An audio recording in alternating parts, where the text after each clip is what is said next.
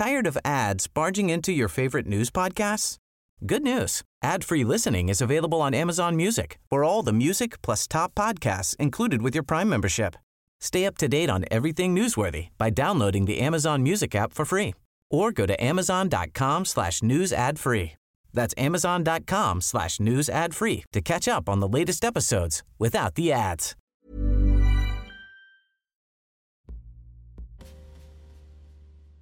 J'avais adopté une sexualité sans préservatif, donc évidemment je savais que j'étais exposé au risque d'une contamination. La question en fait était d'en connaître probablement le moment, même si évidemment je ne la souhaitais pas.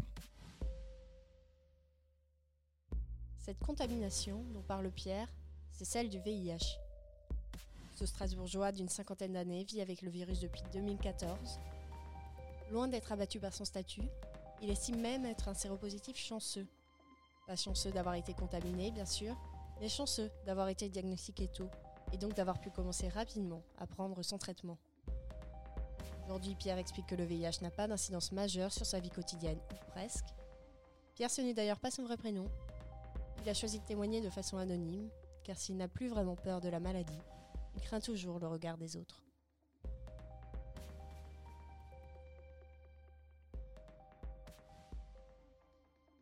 J'ai développé ce qu'on appelle des signes cliniques de primo-infection, du moins à un moment donné, des syndromes grippaux qui pouvaient faire penser à un moment donné à une conversion au VIH. Dans mon esprit, la question de la possibilité d'un résultat positif à une sérologie au VIH s'est installée dans mon esprit comme une évidence. J'avoue que ça a été probablement plus difficile pour le professionnel de santé qui m'a remis en fait le résultat et qui n'arrivait pas à le dire. Qui me demandait systématiquement si mon médecin m'avait téléphoné. Je crois qu'en 5 minutes, il a dû me demander 8 fois si mon médecin m'avait téléphoné, et il ne répondait pas à ma question répétée, mais quel est le résultat de la charge virale ? Quel est le résultat de la charge virale ? Mais votre médecin ne vous a pas appelé, votre médecin ne vous a pas appelé.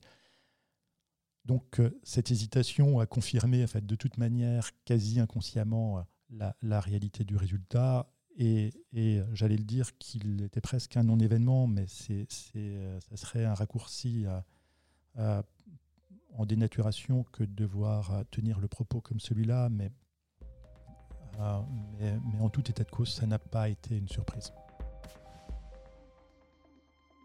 Je savais que je ne pouvais pas me mettre dans une posture de victime et que finalement, le comportement que j'avais pu avoir dans ma sexualité conduisait à la réalisation en fait, de cette situation. Alors je précise tout de suite que c'est antérieur à la PrEP, donc il n'y avait pas de possibilité d'usage d'un traitement prophylactique pour protéger ces rapports sexuels sans usage du préservatif.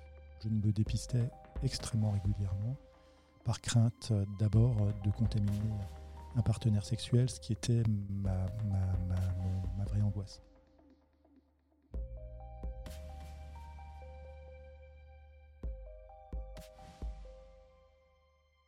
Donc, les dépistages se sont arrêtés, voilà, premièrement. Deuxièmement, la question de l'annonce d'une contamination reste quelque chose qui bouleverse en fait l'existence. Donc, moi j'ai attendu pendant environ 5 à 6 mois le temps de reprendre en fait, une vie affective et sexuelle comme avant.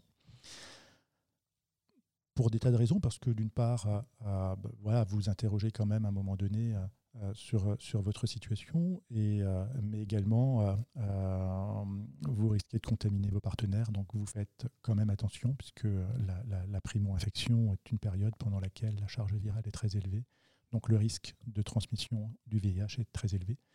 Et je restais sur cette posture de ne pas vouloir en fait, transmettre le VIH.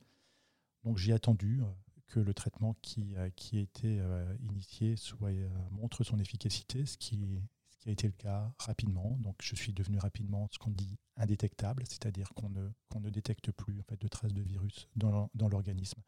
C'est un événement important. Pourquoi ? Parce qu'une personne placée sous traitement depuis plus de 6 mois et qui prend régulièrement son traitement ne transmet plus le VIH Et ça, par contre, ça change la vie. Ça a eu un impact dans ma vie affective, puisque l'angoisse, à un moment donné, est d'être exposé à la contamination, mais surtout d'exposer mes partenaires à la contamination, a disparu avec la trace de virus dans mon organisme. Et ça a été une forme de libération. Voilà. La vie s'est poursuivie et presque normalement. Presque normalement, ça veut dire quoi ? Ça veut dire que je prends mon cachet tous les jours, je ne prends qu'un seul. Je fais mon suivi tous les 6 mois, donc régulièrement. Et voilà.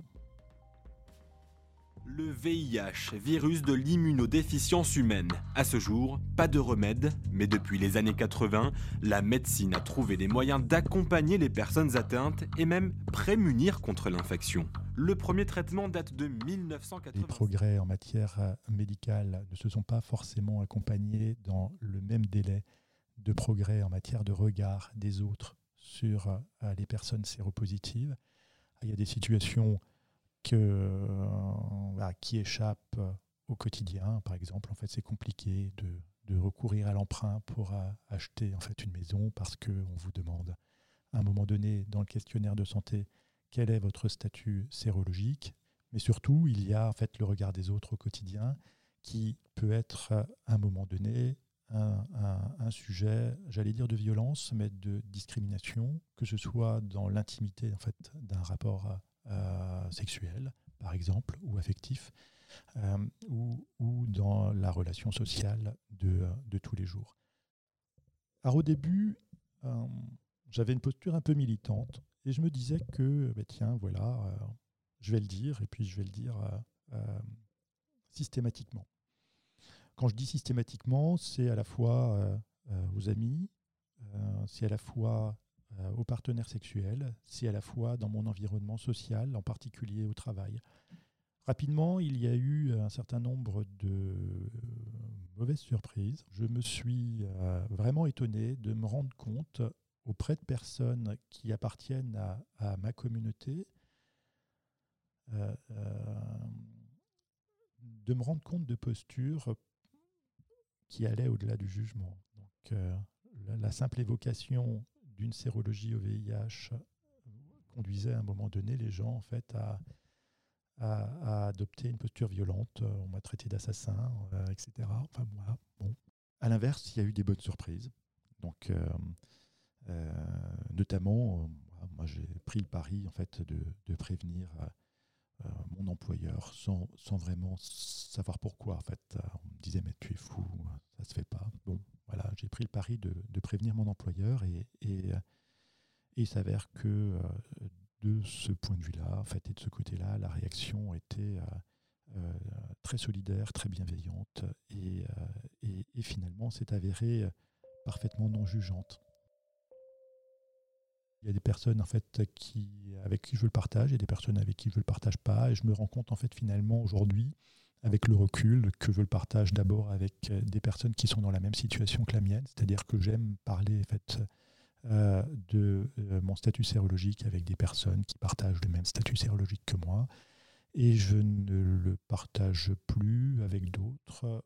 Un parent peut être inquiet de la situation en fait, de son enfant.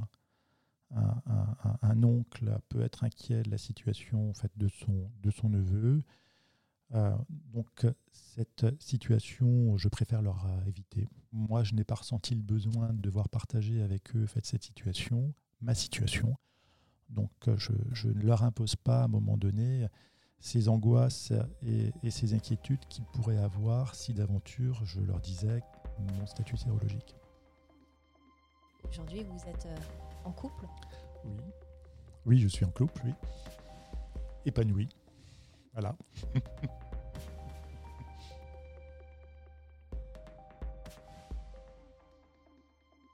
Je suis dans un couple séro différent, donc je ne sais pas pour le pour qui des deux, en fait, cette situation est la plus compliquée? Je pense qu'elle l'est probablement autant pour moi que pour mon ami. Malgré la confiance qu'on peut avoir à un moment donné dans les progrès de la médecine et malgré la confiance qu'on peut avoir dans le médicament, chaque fois que mon ami va faire un test de dépistage, il reste un soupçon d'angoisse, surtout au début, donc sur l'attente du résultat et probablement, et même assurément, plus pour moi que pour mon ami.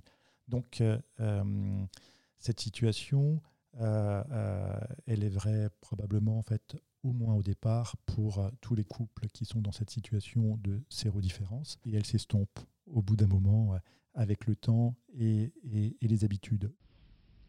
D'abord les chiffres, ils sont inquiétants car après les États-Unis, la France est un des pays où le sida progresse le plus rapidement. Cette année, on atteindra 2700 cas.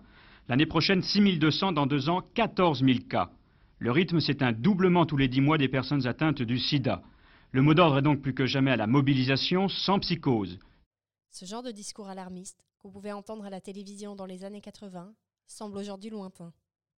Et même s'il y a encore près de 5550 personnes qui vivent avec le VIH dans le Grand Est, les dépistages efficaces et précoces, le TASP, la PrEP, sont autant d'outils précieux qui font reculer la maladie, changent la vie des séropositifs et leur permettent d'avoir une espérance de vie quasiment identique à celle d'une personne non atteinte par le virus. Et ça, Pierre en a bien conscience.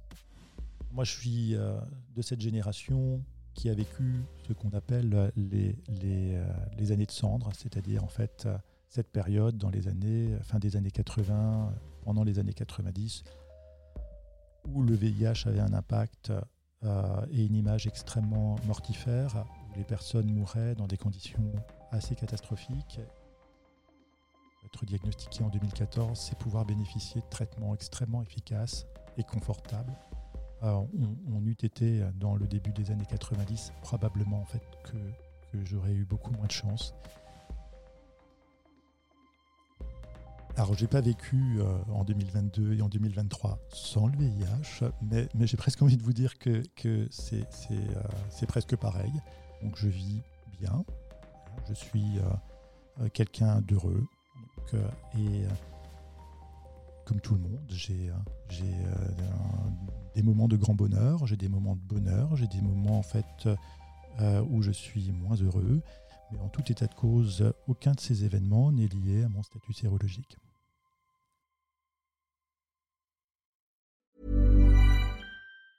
Tired of ads barging into your favorite news podcasts? Good news. Ad-free listening is available on Amazon Music for all the music plus top podcasts included with your Prime membership. Stay up to date on everything newsworthy by downloading the Amazon Music app for free or go to amazon.com/newsadfree. That's amazon.com/newsadfree to catch up on the latest episodes without the ads.